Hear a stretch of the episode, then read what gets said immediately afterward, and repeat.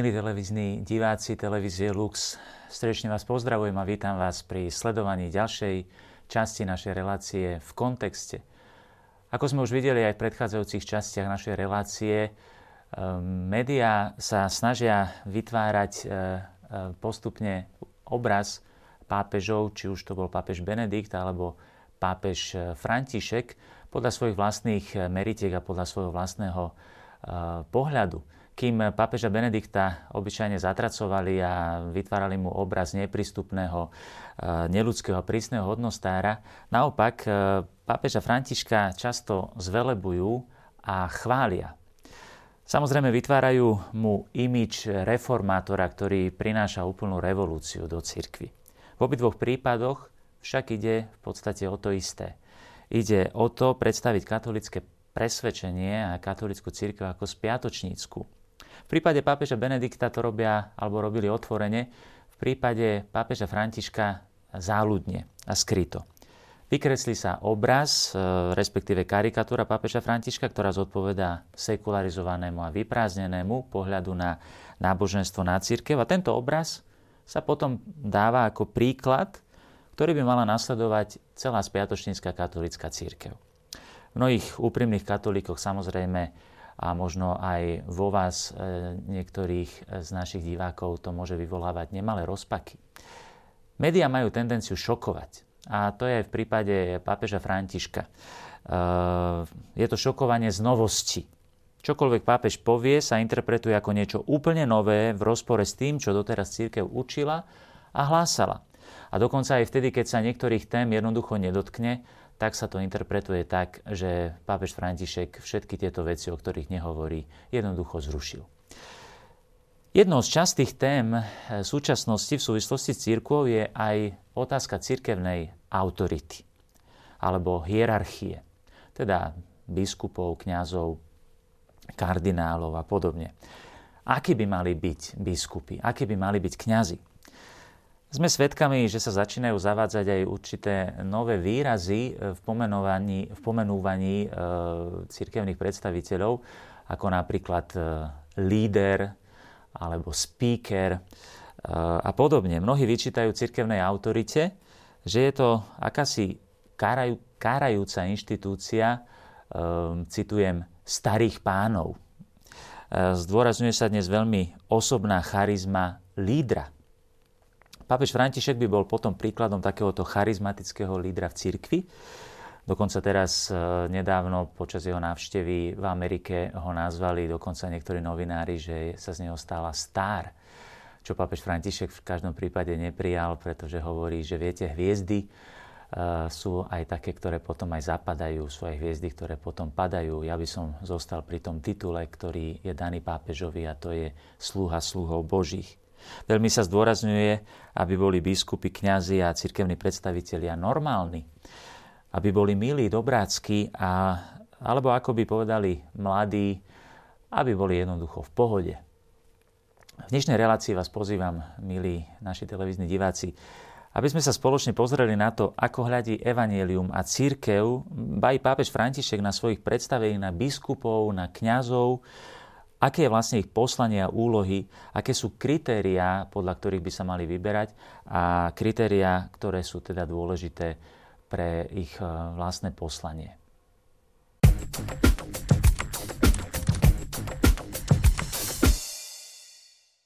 Keď dnešný človek hľadí na církev, tak ako si nevdojak používa kategórie, ktoré sú mu familiárne zo spoločenského, zo svetského prostredia z podniku, kde pracuje, z politiky, e, zo spoločenského života. Keď sa hovorí napríklad o cirkevnej autorite, tak ako si nevdojak preberáme kategórie vedúceho podniku, politického lídra, alebo naopak e, preberáme modely autority, aké zažívame v našich rodinách. E, od cirkevnej autority majú ľudia najrozličnejšie očakávania podľa vlastných kritérií. A nie vždy tieto kritériá sú rovnaké ako tie, ktoré má církev, keď e, menuje alebo keď e, odozdáva autoritu predstaveným.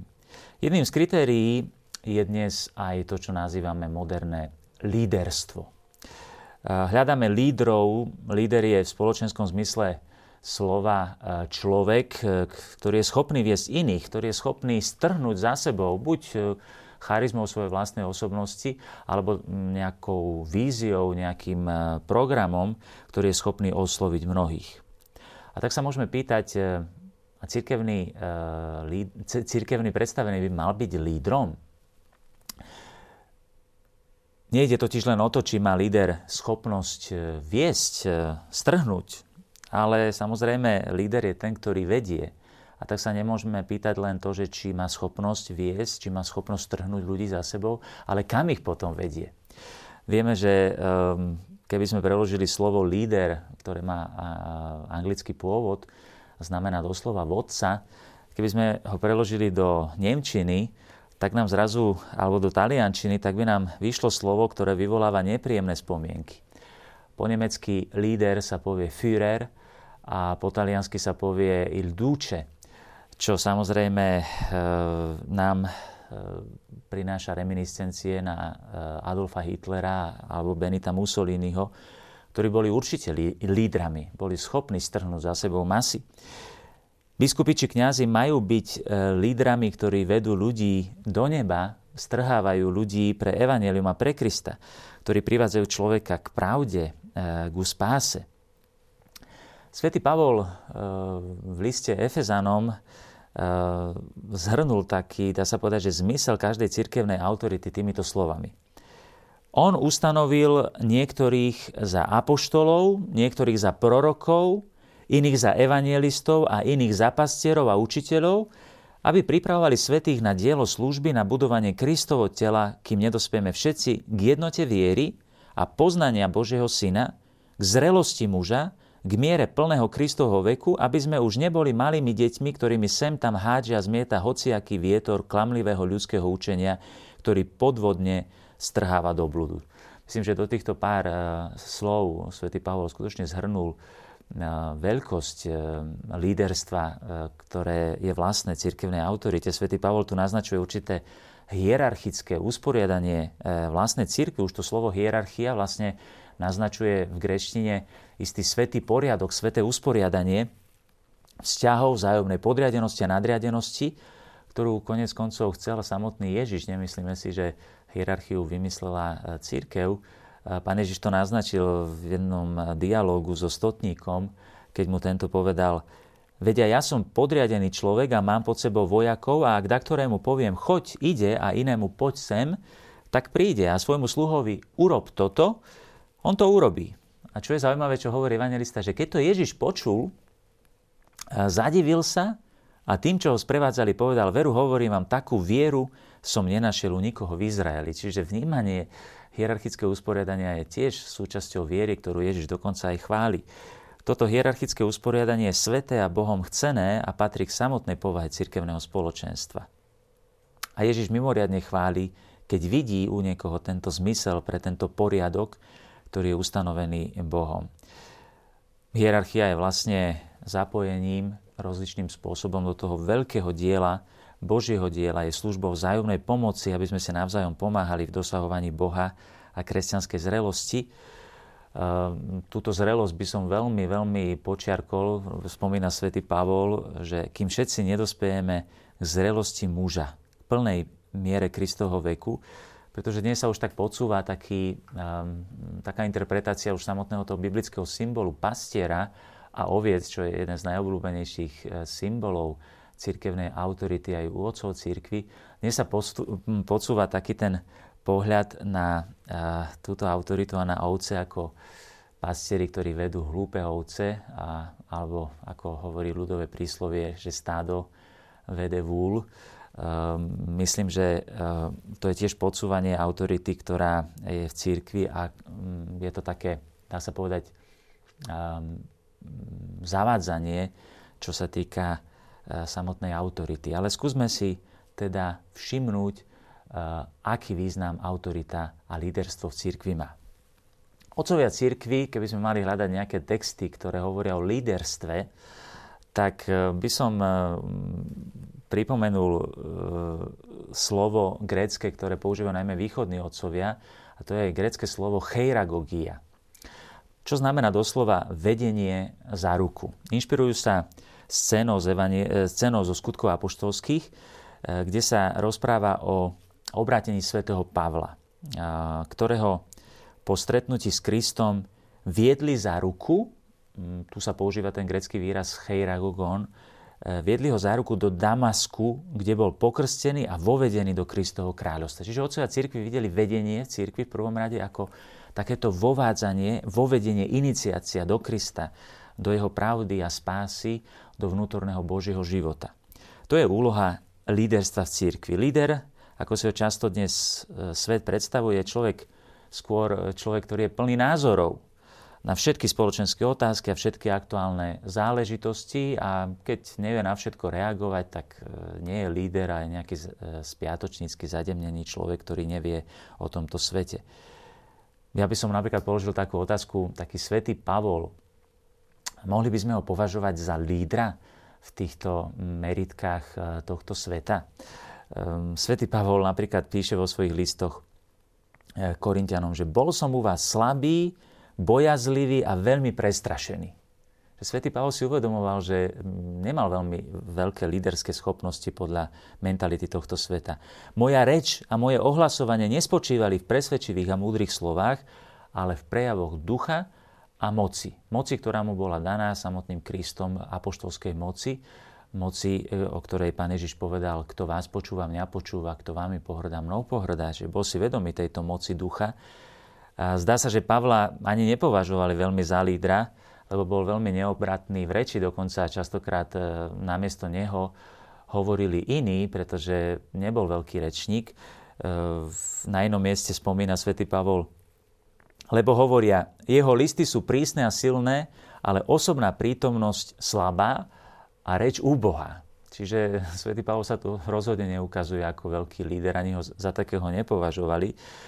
E, taký nech si uvedomí, pokračuje svätý Pavol, že aký sme v listo, e, slovom v listoch, keď sme vzdialení, taký budeme aj v skutkoch, keď prídeme. Neodvážujeme sa zaraďovať alebo prirovnávať sa k tým, čo odporúčajú samých seba. Čiže v prvom rade si tu svätý Pavol poukazuje na to, že možno sú ľudia, ktorí majú väčšiu osobnú charizmu, ale oni odporúčajú samých seba. Ale hovorí, mňa odporúča samotný Kristus, ktorý ma posiela. Čiže si je vedomý nadprirodzená autority, ktorá mu je daná ktorú si nevybral, ale ktorá mu bola daná, daná z hora. A na inom mieste zase v prvom liste Korintianom hovorí, nech nás takto každý pokladá za Kristových služobníkov a správcov Božích tajomstiev. A od správcov sa už vyžaduje, aby bol každý verný. Myslím, že tu nás svätý Pavol naznačuje niečo veľmi podobné, ako pápež František veľmi často hovorí o tzv. protagonizme.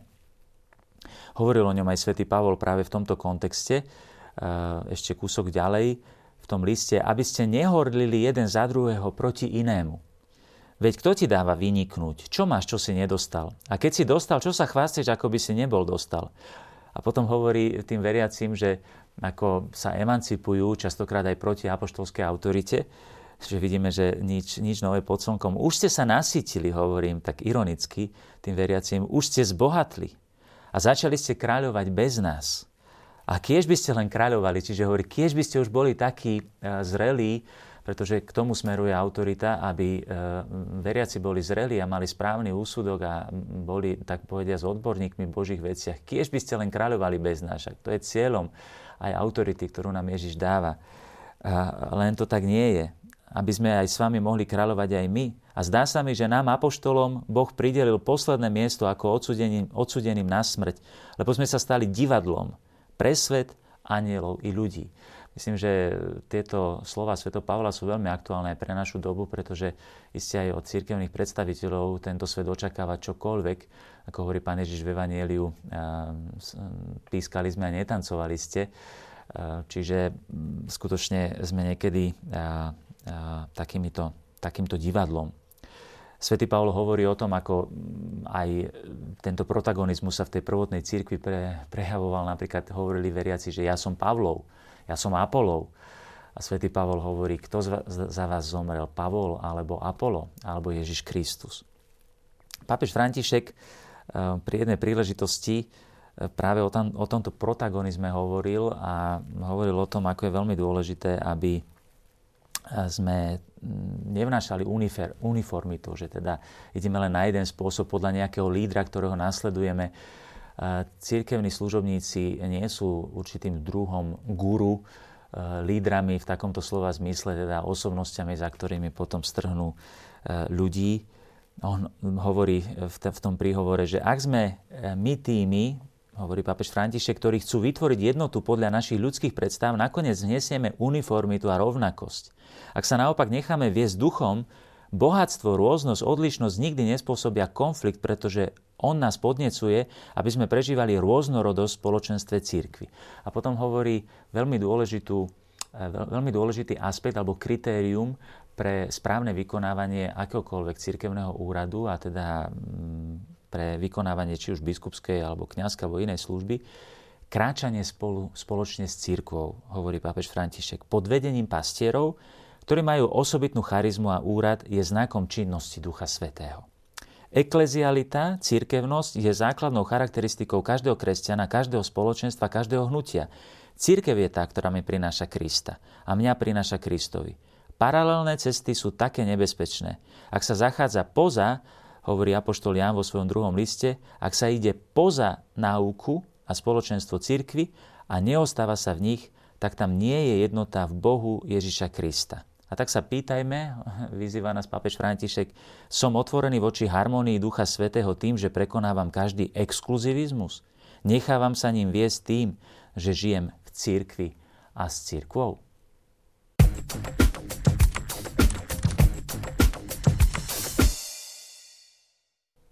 A tak nech nás každý považuje za správcov Božích tajomstiev. Takto charakterizuje svätý Pavol eh, církevnú autoritu, milí televízni diváci. Mm, skutočne eh, církevná autorita eh, je v prvom rade zverením určitého pokladu. Je to poklad viery, poklad spásy. Veľká, učiteľa, veľká učiteľka církvy, sveta Katarína Sienská, ktorá mimochodom bola lajčkou v církvi, nebola ani, ani zasvetenou v reholnom inštitúte by sme to dnes nazvali, že to bola zasvetená lajčka, žijúca vo svete. By som ju rád nazval emancipovanou ženou stredoveku. Uvedomme si, že vo svojom mladom veku viedla pápežov i politických predstaviteľov. Sveta Katarína Sienska, keď hovorí o cirkevnej autorite, tak používa nádherný obraz práve pokladu a nositeľa toho pokladu. Um, citujem. Veď keby vám niekto špinavý a zle oblečený doniesol poklad, z ktorého by ste boli žili, tak by sa vám z lásky k tomu pokladu a k pánovi, ktorý vám ho poslal, neznepáčil ich nositeľ, aj keby bol otrhaný a špinavý. Bolo by vám ho úprimne ľúto a snažili by ste sa z lásky k pánovi, aby sa zbavil špiny a sa prezliekol. Tak by ste sa z príkazu lásky mohli cítiť zaviazaní robiť aj s týmito mojimi služobníkmi, ktorí nie sú veľmi poriadni. E, ktorí vám z nečistotou a oblečení do nerestí, otrhaní tým, že sa oddelili od lásky, odovzdávajú veľké poklady, teda sviatosti Svetej Církvy. Čiže tu nám hovorí táto veľká učiteľka Církvy, patronka talianská, spolupatronka Európy, že církevná autorita a jej hodnota sa odvodzuje od toho pokladu, ktorý nesie. Samozrejme, že ideálne je, keď ten nositeľ toho pokladu e, je dôstojný a, a, a teda primeraný tej veľkosti toho pokladu, ale ona hovorí, že čo je najdôležitejšie je poklad. Darmo by bol vyvoňaný a v peknom obleku, e, obrazne povedané, teda človek, ktorý by možno, že mal aj určité osobné, osobné charizmy, ale by strácal samotný poklad viery. Takýto človek už by si potom nezaslúžil našu pozornosť ani, ani hodnotu, ktorú mu v cirkvi dávame. E, Svetý František Asisky napríklad, tento chudáčik z Asizi, ktorý sa z úcty ku kňazskému úradu ani nikdy nedal vysvetiť za kňaza, zostal diakonom, hovorí e, v liste e, všetkým kresťanom vo svojom testamente, Pán mi dal a dáva toľkú vieru v kňazov, ktorí žijú podľa nariadení Svetej rímskej cirkvi. Že tu je tá taká zaujímavá poznámka, že ktorí žijú podľa nariadení Svetej rímskej cirkvi. To nemyslí na morálny e, rozmer tých kňazov, ale hovorí podľa toho, že či nesú ten poklad, ktorý im církev teda zveruje. Ak autorita stratí poklad, ktorý má strážiť a ku ktorému má viesť, tak e, úplne stráca svoje opodstatnenie.